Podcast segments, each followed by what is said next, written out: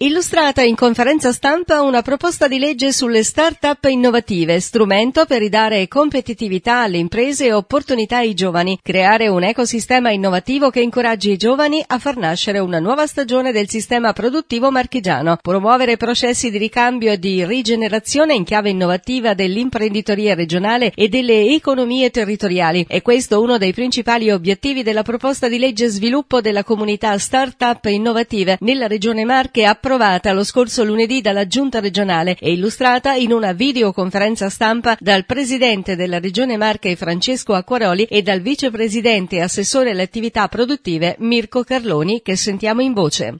Abbiamo predisposto una legge per eh, le start-up perché crediamo che occorra ricreare un clima positivo per l'imprenditorialità, soprattutto per quella innovativa, che serva a rilanciare lo sviluppo di impresa, soprattutto quella che ha una altissima eh, tecnologia, un'altissima ricerca innovativa, un trasferimento tecnologico e che possa anche servire come eh, come investimento sui giovani, sulle nuove generazioni che hanno dopo la laurea delle idee da sviluppare. Vorremmo trattenere maggior, la maggior parte di coloro che hanno alta specialità e che magari hanno un'idea da sviluppare creando un, un ecosistema favorevole alla, all'idea di impresa, all'innovazione. Questo in questa legge è contenuto, abbiamo preparato una misura che riesca a sviluppare quella eh, innovatività del mondo dell'impresa attraverso la, eh, gli incubatori, attraverso gli acceleratori di impresa favorendone l'aggregazione e favorendo tutto quello che è imprenditorialità. Ecco, questo è il tema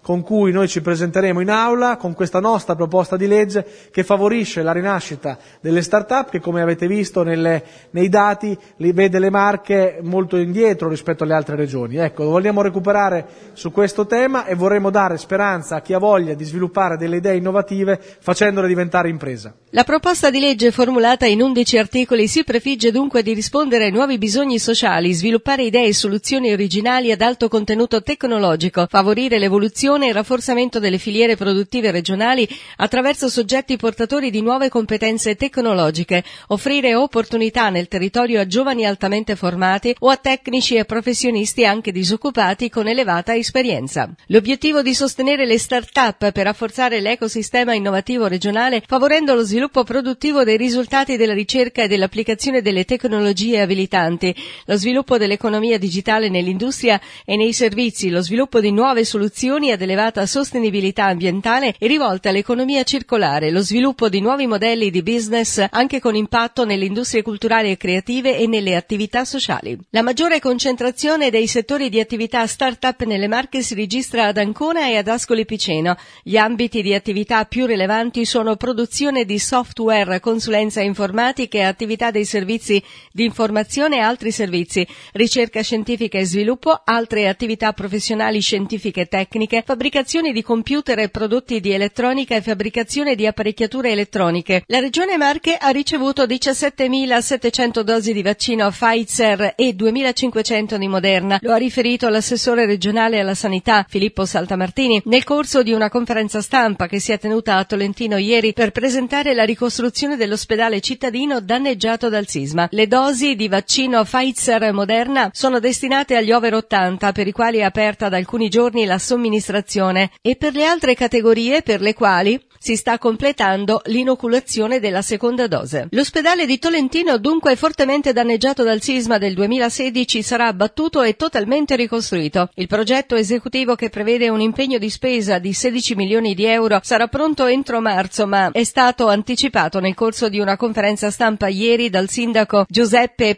Pezzanesi e dall'assessore regionale alla sanità Filippo Saltamartini, nonché dall'ingegnere Fulvia Dini dell'ufficio tecnico dell'Asur Area Vasta 3. Con un decreto del presidente della Regione Marche Francesco Acquaroli è stato affidato a Giacomo Bugaro l'incarico di consulenza a titolo gratuito per attività di supporto al presidente nello svolgimento delle funzioni di indirizzo e coordinamento in materia di programmazione regionale e rapporti istituzionali con il capoluogo. L'incarico a decorrere dalla stipula del disciplinare di incarico di consulenza alla durata annuale e può essere rinnovato. La Regione Marche stanzia 3 milioni 138 mila euro per far scorrere le graduatorie relative a interventi per migliorare l'accessibilità, accoglienza e funzionalità delle fermate degli autobus. Sono circa 8 mila nella regione. 404 mila euro andranno al comune di Sirolo per riqualificare 25 pensiline tra il 2021 e il 2022. Si tratta dello stanziamento più alto tra quelli andati ai vari comuni beneficiari. Altro intervento supportato da contributi regionali da fondi post-sisma con interessamento della Regione Marche riguarderà lo stabile Opera Pia dell'asilo tra Sirolo e Numana, inagibile dopo il sisma 2016. Ora i bimbi sono stati ospitati in una struttura di Marcelli. Tra gli altri beneficiari dei fondi che serviranno anche a sistemare le anse stradali di fermata dei mezzi per gli interventi, i comuni di Osimo 54.000 euro, Montemarciano 26.000, Iesi 20.000. AGE ha definito nei giorni scorsi avviato il pagamento del premio per i produttori di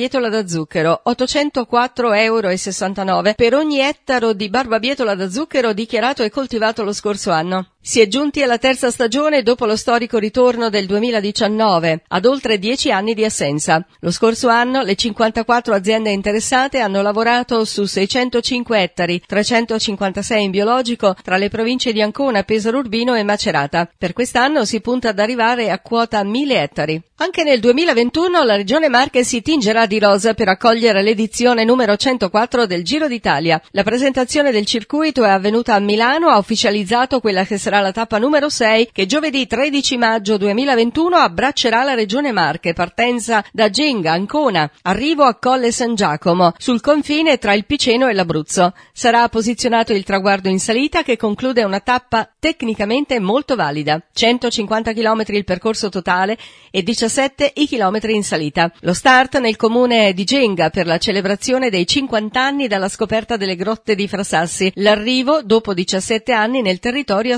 ascolano. Il censimento promosso dal FAI, Fondo Ambiente Italiano, in collaborazione con Intesa San Paolo, lanciato per la prima volta nel 2003, chiede a tutti i cittadini di votare i piccoli e grandi tesori che amano e che vorrebbero salvare. A livello nazionale, negli anni ha visto raccogliere oltre 8 milioni di voti. Sino ad oggi sono stati sostenuti i progetti a favore di 92 luoghi d'arte e di natura in 17 regioni. Nella regione Marche il coinvolgimento dei cittadini è stato negli anni crescente. Un numero sorprendente di persone dal 6 maggio al 15 dicembre 2020 ha risposto all'invito del FAI votando migliaia di luoghi cari, meritevoli di cure e attenzione. Un protocollo d'intesa per definire strategie unitarie così da arrivare all'integrazione tra porto, aeroporto interporto è stato il tema al centro del confronto svoltosi tra il governatore della regione Francesco Acquaroli, i sindaci di Falconara, Iesi Ancona, il presidente dell'autorità di sistema portuale e l'amministratore delegato di Air Dorica. L'incontro si è tenuto nella sede della regione Marche. Tre infrastrutture strategiche tutte nel territorio di Ancona che scontano una mancanza di sviluppo e investimenti che si ripercuotono ripercuote sull'economia dell'intera regione.